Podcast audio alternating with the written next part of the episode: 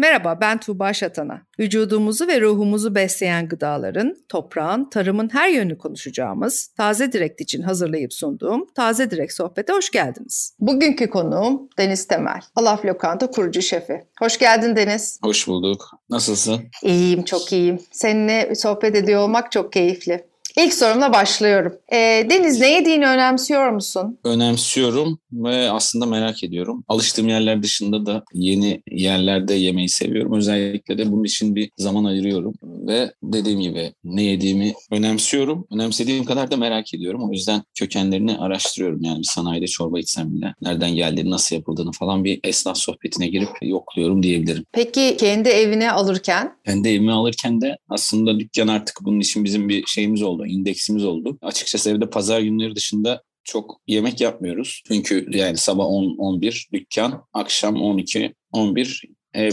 rutinindeyiz.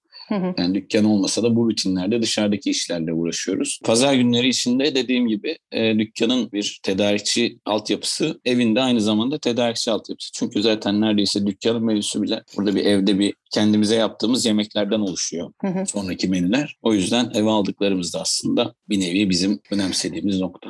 Ne kadar güzel bir şey bu. Çünkü sonuçta ne yiyorsak herkese de herkese de onu paylaşıyoruz diyorsun. Senin üreticilerinin ne kadar değer verdiğini ben biliyorum. Yıllardır zaten e, senin çok güzel tabaklarını e, şanslı olarak tatmış bir insan olarak. Üreticilerini seçme yolunu nasıl bir üreticiyle tanışman, bunun yolu nasıl başladı sende? Bunun önemini nasıl kavradın? Ne zaman kavradın? Biz şöyle aslında ya menü yaparken talepkar değiliz. Üreticide ne varsa biz kendi menümüzü ona göre şekillendiriyoruz. Bu yüzden de kendi rehberimizde, üretici rehberimizde ne kadar çok üretici olması bizim menümüzün her sezonda, her mevsimde bu kadar zengin ve dolu olmasını sağlıyor. Tanışma ve e, gelişme süreci nasıl oluyor? Karadut'tan örnek verirsem geçtiğimiz yaz Karadut için bayağı bir mesai harcadık. E, yaklaşık 8-10 yerden sipariş ettik. Tireli bir stajyerimiz vardı. Onun iletişimiyle e, bu şeyleri, e, siparişleri oluşturduk ve sipariş ettik. Sonra baktık olmuyor. 10 siparişin 10'undan da farklı bir karadut tadı geliyor.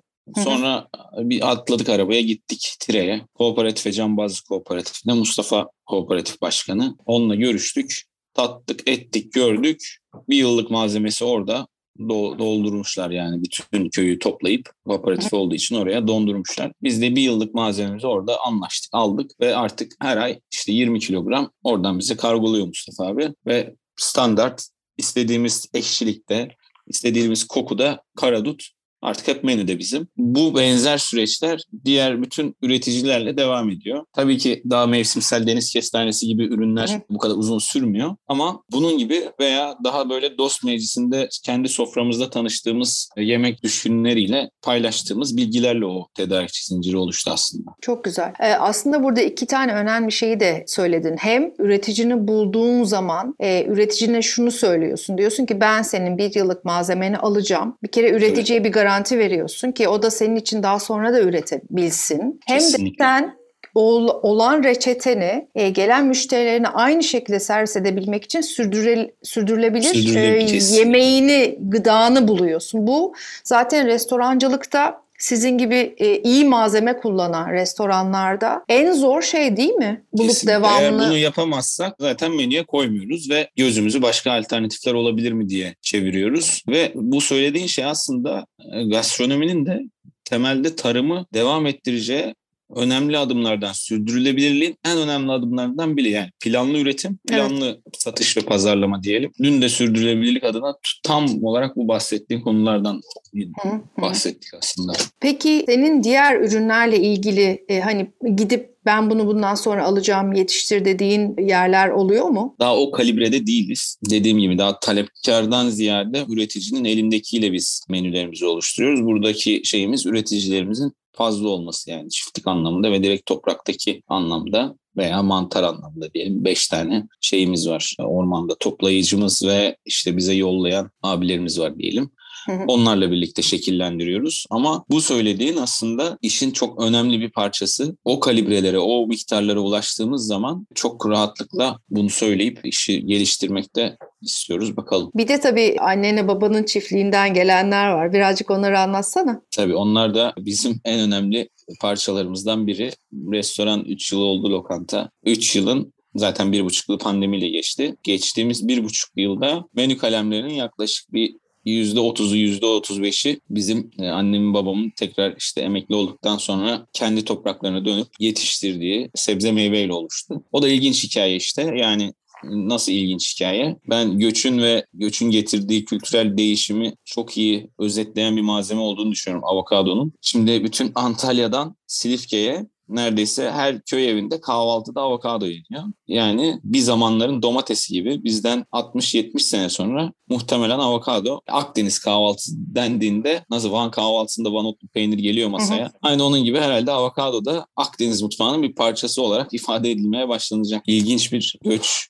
örneği, somut bir malzemesi diyebiliriz. Bizimkilere dönersem tekrar bu avokadolar, lime'lar işte bunların hepsi peynir mesela. inanılmaz güzel bir deri peyniri yolladı bu sene. E, yaklaşık bir buçuk yıl dinlenmiş masmavi bir e, artık içeriden damarlar, uç damar genişlemiş böyle masmavi bir küflenmeyle. İşte bu malzemelerle menünün %30-35'ini oluşturduk. Hala da devam ediyor. Bunu da keyifle ve gururla anlatıyorum aslında. Bu kışta, önümüzdeki kışta peki böyle başka yıldız malzemen var mı girdiğimiz Vallahi dönemde? Bu kışta mantar dediğim gibi mantarı Hı-hı. hiç bulmadığımız kadar iyi bir mantar bulduk bu sene. Birkaç çeşit mantar buluyoruz yani. Teknik olarak aslında eklediğimiz bir yıldız var. Ee, yumurtalı köfte Urfa'nın. Yumurta biliyorsun lokantacılık, Türk lokantacılığında yumurta böyle şeydir. Satılması zor ve bağlayıcıdır e, zaten daha çok. Arkada kullanılır hep. Evet, evet, evet. evet. Ve ifade edilmez yani neredeyse Doğru. menülerin hiçbirinde. Türk misafiri de sevmez ama işte yumurtalı köfte bizim menüye gireli 3 hafta falan oldu. İşte Ekim'in sonunda koyduk. Teknik anlamda ve tüketim anlamında bizim favorilerimizden ve ilginç şekilde bunu masada yumurtasını ya sade yağıyla işte döküm tavada yumurtasını orada kızartıyoruz, servis ediyoruz falan. Orada misafir misafirin o yumurtayı görmesine rağmen yedikten sonra ha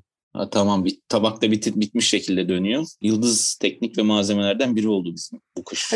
Çok güzel bunu duymak çünkü yumurta deyince Türkiye'de kahvaltı dışında çok fazla yumurta çok dediğin zor. gibi konuşulmaz. Evet. Konuşulmaz. Güzel, değişik olmuş. Ee, değişik olmuş. Ee, senin diğer malzemelerle ilgili ben bir şef olarak malzeme seçerken malzemelerinin birbiriyle uyumunu nasıl öngörüyorsun? Açıkçası bu yani şey gibi de ukalalık gibi de olmasın da biraz herhalde deneyimle ilgili. Ama deneyimin de tabii ki dayandığı referanslar var. Bir laf vardır hep bizim çocuklara da söylerim ne kadar yaratıcı olursan ol tasarlayabildiklerin deneyimlediklerinden ibarettir diye. Yani pancar örneğinden yola çıkarsak mesela bizim karadutu şu anda biz pancar tabağında kullanıyoruz. Pancarın inanılmaz keyifli bir kırmızı meyvelerle olan bir nasıl diyeyim bir, bir böyle bir, bir şeyi var böyle bir ahengi var. Burada da işte kırmızı meyve tadını karaduttan kaybetmeyelim. Yani pişirme işlemine çok maruz kalmasın. Karadut kendi meyvemsi zaten çok narin, naif bir kokusu var. Onu kaybetmesin ama pancarla da pancar içine çeksin onu falan gibi daha böyle malzemenin kendi katmanlarından faydalanarak o birleşim yapıyoruz diyelim. Pancar örneğini yine karadutla birleştirirsek pancarın da suyunu sıktığımızda bir topraksı çok güzel bir suyunda bir karakter vardır ama hafif evet, de böyle bir andırır ya böyle. Güzel. Evet. Evet narı andırır böyle birazcık böyle bir böğürtleni andırır falan. O o katmanlar bize işte vişneydi mesela eğer şey yapmasaydık vişne güzel vişne de toparlasaydık vişne de kullanabilirdik onu servis ederken. Bu bu katmanlar bize birazcık yol gösteriyor. Bu referansları diğer ürünler üzerinden de birleştirebiliriz aslında. Evet e, bir de şey var tabii e, deneyim çok önemli. Senin şanslı genç şeflerden biri olduğunu söylemek de doğru olacaktır. Çünkü geçmişine baktığım zaman dünyanın en iyi restoranlarından birkaçında staj yapma imkanı buldun. Uzun zamanlar evet. geçirdiğin de var, kısa zamanlar geçirdiğin yerler de var. E, eminim bunların hepsi bugünkü tarzına, işte malzemelere bakışına katkıları olmuştur. Hatta restoran açarken ekip kurmana, ekibe nasıl davranacağına, bana değil mi? Biraz anlatır Kesinlikle. mısın? Kesinlikle. Önce resmin bütününü anlatırsam bu söylediklerin hepsi benim şu an yaptığım resimlerde tuvalimdeki her biri başka bir boya haline. O stajların, o dünya deneyimlerinin hepsi. Daha detaya girersek Kopenhag deneyimi, Noma deneyimi, Noma'dan sonra Rele deneyimi. Hepsinin böyle küçük ipuçlarını vereceğim şu anki lokantanın ruhunda nasıl şekil bulduğunu.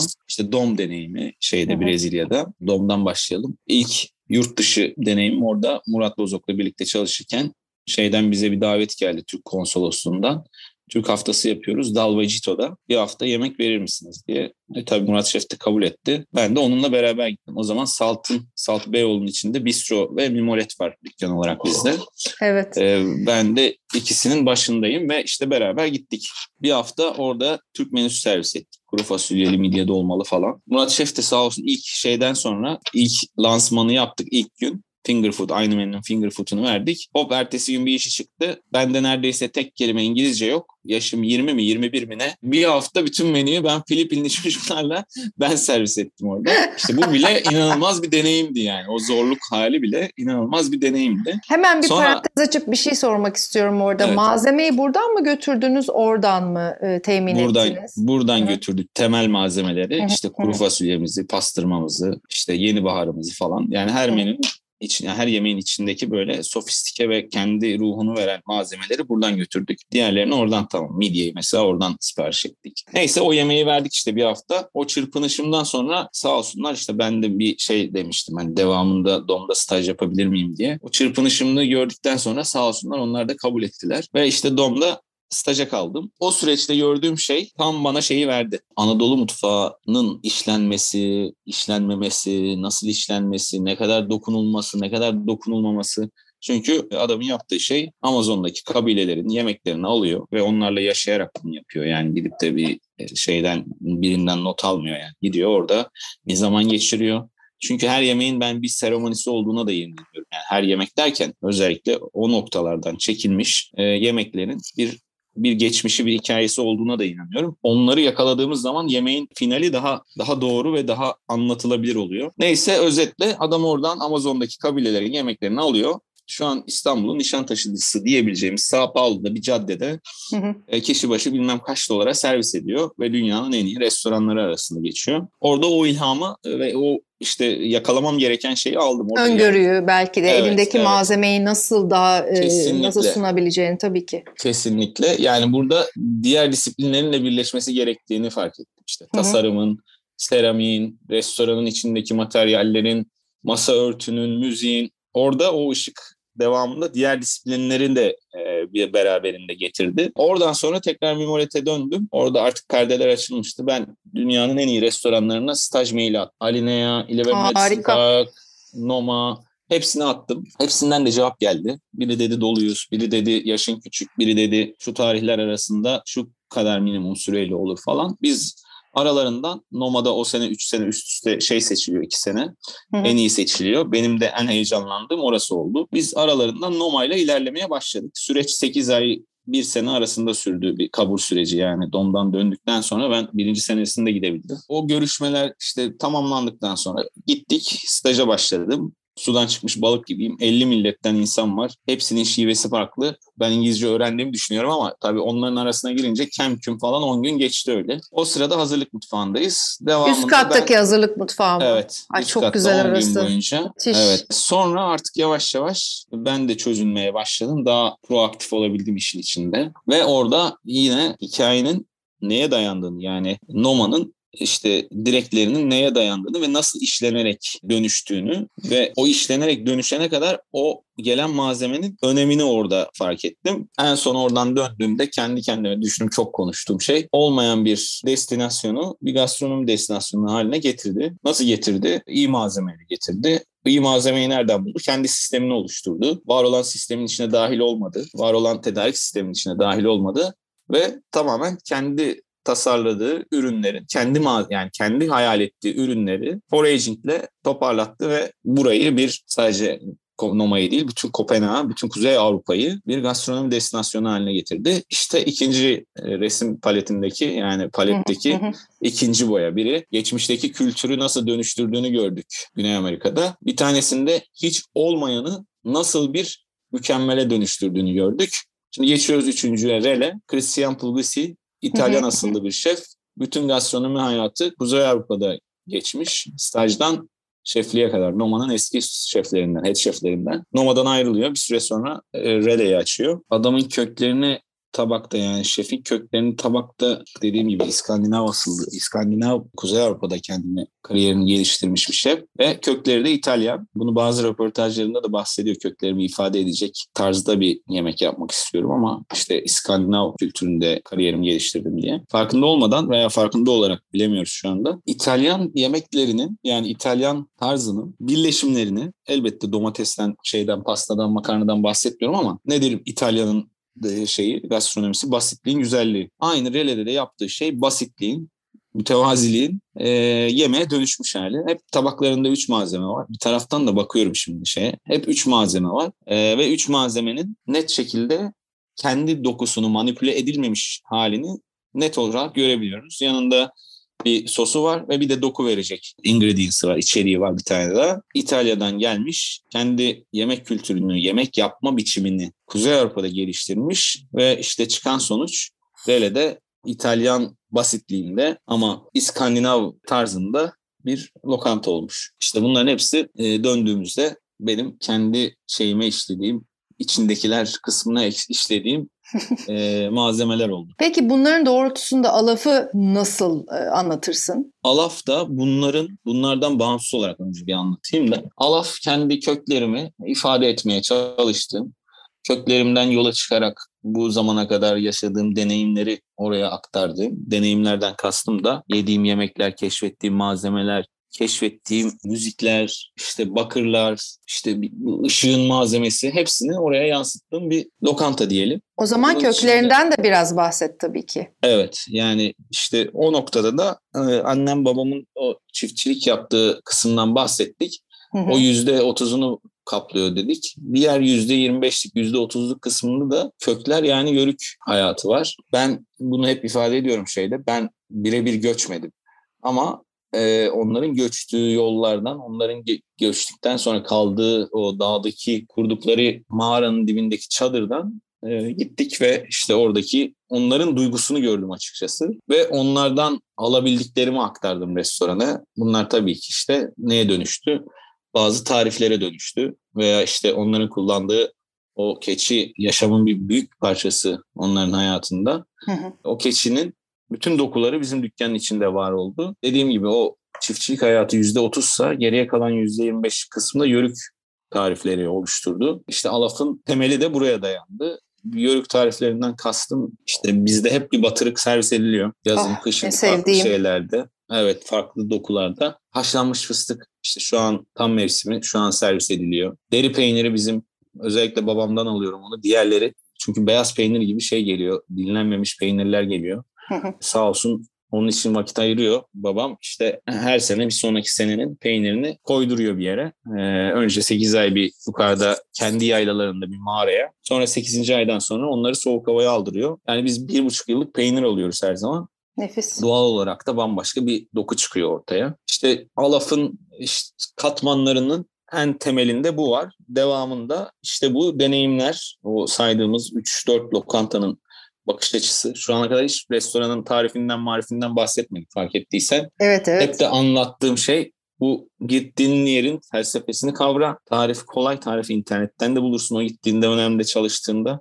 Ama bakış açısını kavrarsan kendi topraklarında kendi ruhunu ifade edecek felsefeyi tamamlayabilirsin diye. İşte temeli dediğim gibi bu yörük katmanları iken üzeri de bu deneyimlerin to- Anadolu topraklarına dönüşmüş hali. Nedir o? İşte gidiyoruz keşfediyoruz. En son şeydeydik işte yazın 3 ay boyunca e, Alaşehir'deydik. Tabii ki şeyde kalmadık, Alaşehir'de kalmadık. Alaşehir'in yaklaşık bir 800 kilometre çapında aşağıya Antalya'ya kadar sağ bütün kıyı şeridine yukarıya kuzey tarafına kadar 800 kilometre çapında çok iyi bir keşif yaptık. Şimdi ne olacak? Devamı bunun önümüzdeki sene Kuzey Ege'yi keşfedeceğiz. Bir sonraki sene e, Orta Anadolu, o yukarısı birazcık Kastamonu tarafları, oraları keşfedeceğiz. Ve sonra işte dediğimiz gibi bu deneyimlerin yansıması Alaf'ta kendine yer bulacak yani. Nefis. Alaf da durmadan devam edecek yoluna ve yüzünü evet. hep bir yeniliğe, yeni malzemeye açarak değil mi?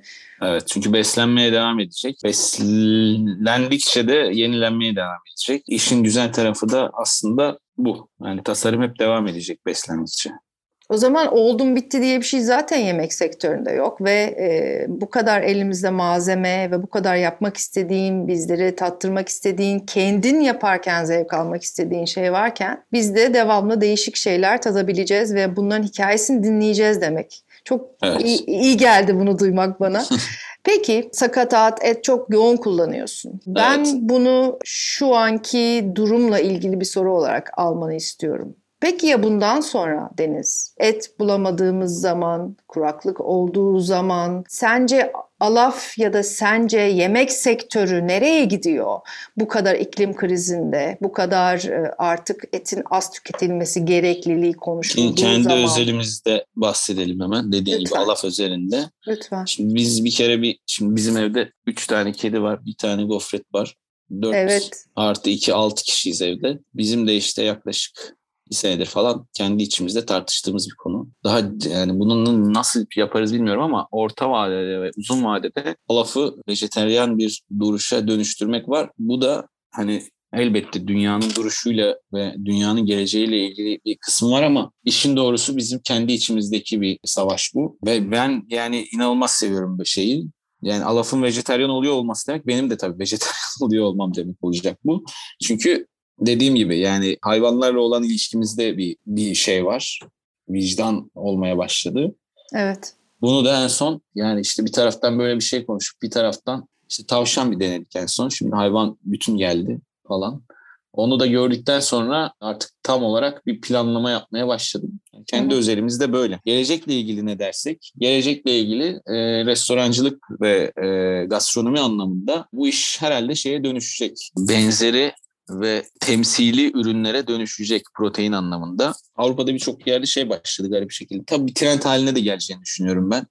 Bu 3D hikayeyle kalamar şeyi üretmek, evet. işte fasulye püresinden yazıcıdan kalamar çıkartmak evet, evet, falan. Evet, evet. Bunlar bir şekilde trend haline de gelecek ama işin geleceğinde bu noktada alternatifler yani proteinin alternatifleri e, belli ki bizim kolay ulaşabildiğimiz noktalara gelecek artık.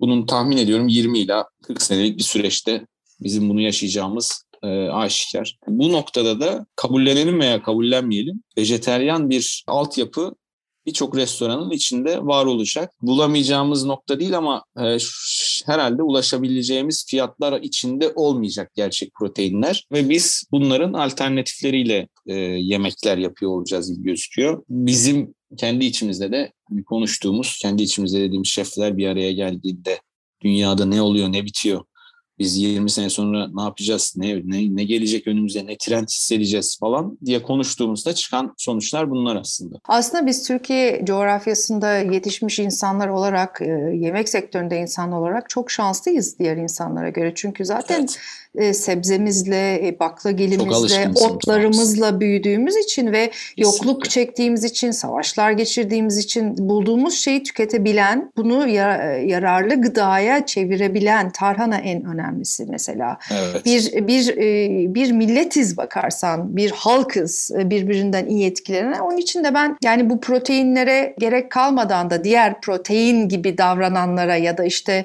mış gibi davrananlar diyorum ben ona. Yani, evet. yani hamburger köftesi illa işte bilmem ne etten olması gerekmiyor. Yani hamburger yemek istiyorsan yani ne bileyim e, falafel burger de yiyebilirsin. Evet. Ya da çok güzel başka içine sebzeler de koyup mesela ne, mantar dedin. Şu an canım mantarlı böyle sandviç falan istedi. Yani illa illa bir şey bir şeye çevirmek de gerekmiyor. Ben biraz o tarafa uzak duruyorum şimdi. Bakalım önümüzdeki zamanlar ne getirecek. Evet. Deniz'im çok teşekkür ederim katıldığın ben teşekkür için. Ederim. Güzel sohbet. sohbetti. Evet çok güzel sohbetti. O zaman en yakın zamanda e, restoranda görüşmek üzere diyeyim. Tamam. Mantar mevsimi geçmeden Bekliyorum. Tamam. tamam. tamam. Gezegenimiz kendiniz ve sevdikleriniz için ne yediğinizi önemseyin. Bir dahaki bölümde görüşmek üzere. Hoşçakalın.